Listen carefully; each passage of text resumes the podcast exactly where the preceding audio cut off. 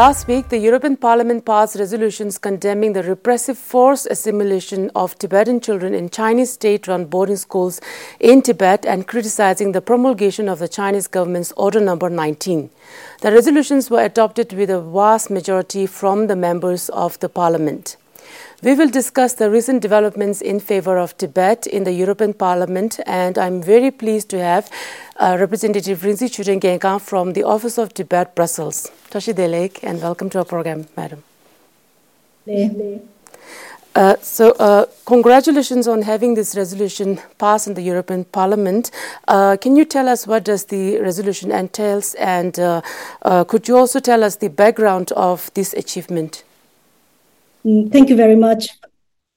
Um, this is, uh, I think, a very significant uh, um, achievement uh, because uh, this is the first ever uh, resolution in the European Parliament on the forced assimilation of Tibetan children. And uh, we have been working on this for over a year. And I'm very pleased that this has come to fruition just before Christmas. Um, and the the parliament member that tabled the resolution uh, is Miss uh, Salima Yenbou. So she was one of the uh, delegates who traveled to Dharamsala in March earlier this year.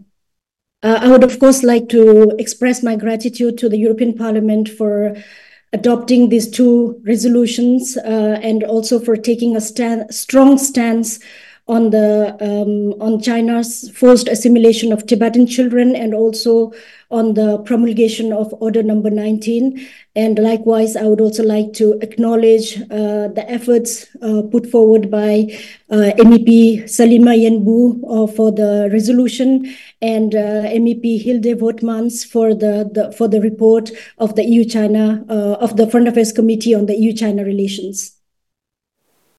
And also, uh, the last resolution uh, on Tibet uh, was passed in the European Parliament in 2019, uh, condemning the China's action, including the so-called uh, patriotic education campaign in Tibet. So this resolution, re- this time the resolution came after four years, and um, so. Can you tell us uh, what's the implication here, and do you see there's a growing um, support for Tibet cause in the European Parliament now?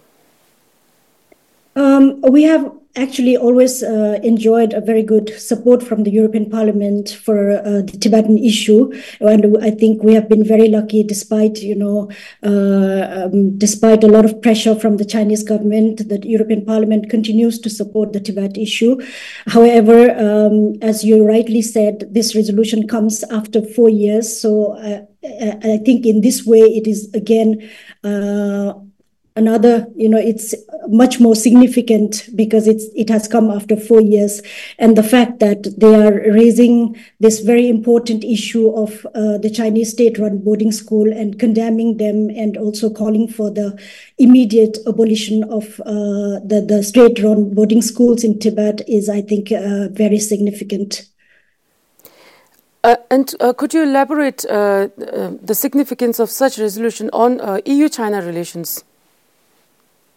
Uh, as you know, the European Parliament resolutions, though uh, they are non-binding, but however, uh, since it is adopted in the European Parliament, which is uh, on, which is the second uh, democratic electorate in the world just after uh, India, uh, and also the fact that there are members of um, parliament from 27 different member states uh, with 705 uh, parliament members. I think this is um, uh, this uh, this makes it much more important than of course resolutions passed in the national parliaments.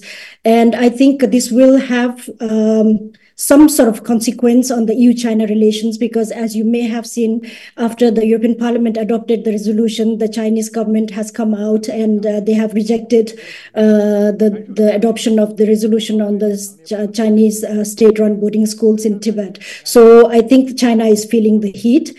Uh, this is the reason why they were compelled to make a number of communications rejecting uh, the resolution. So this will have uh, some consequences on the EU China relations.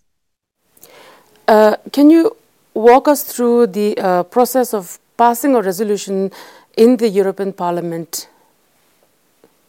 Uh, well, in the European Parliament, uh, of course, um, uh, either one member or a number of members uh, can table a resolution on an on a topic that they choose uh, to table a resolution. And then of course it has to be supported by the major political groups. You know there are seven political groups in the european parliament so the bigger groups must support it uh, support the motion so that uh, it can be on the agenda of the european parliament's plenary. So there is a lot of back and forth negotiation before any issue can make it to the agenda of the European Parliament. Then it is discussed in the then there is a debate in the European Parliament when the Parliament is in session in Strasbourg, and then after that uh, the resolution is adopted. Oh, and uh, do you see uh, any prospect of these uh, resolutions becoming a law soon?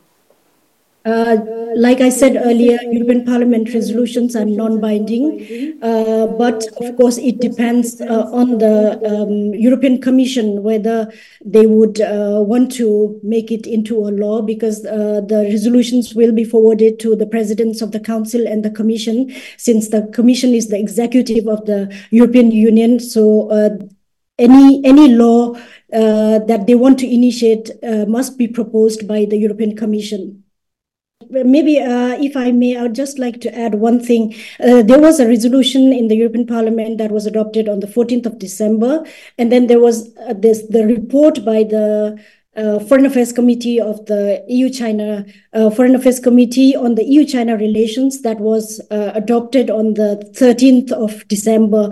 So, uh, of course, a report after uh, it is being uh, you know voted in the plenary by all the members of the European Parliament, then it becomes also also a resolution. So, in that sense, you know, we have had sort of two resolutions.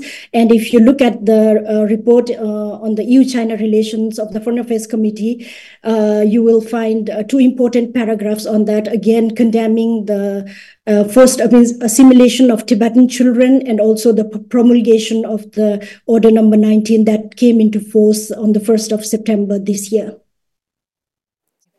Thank you so much, Kongola, for talking to us about this very important resolution on Tibet in the European Parliament. Uh, thank you so much. Thank you so much for having me.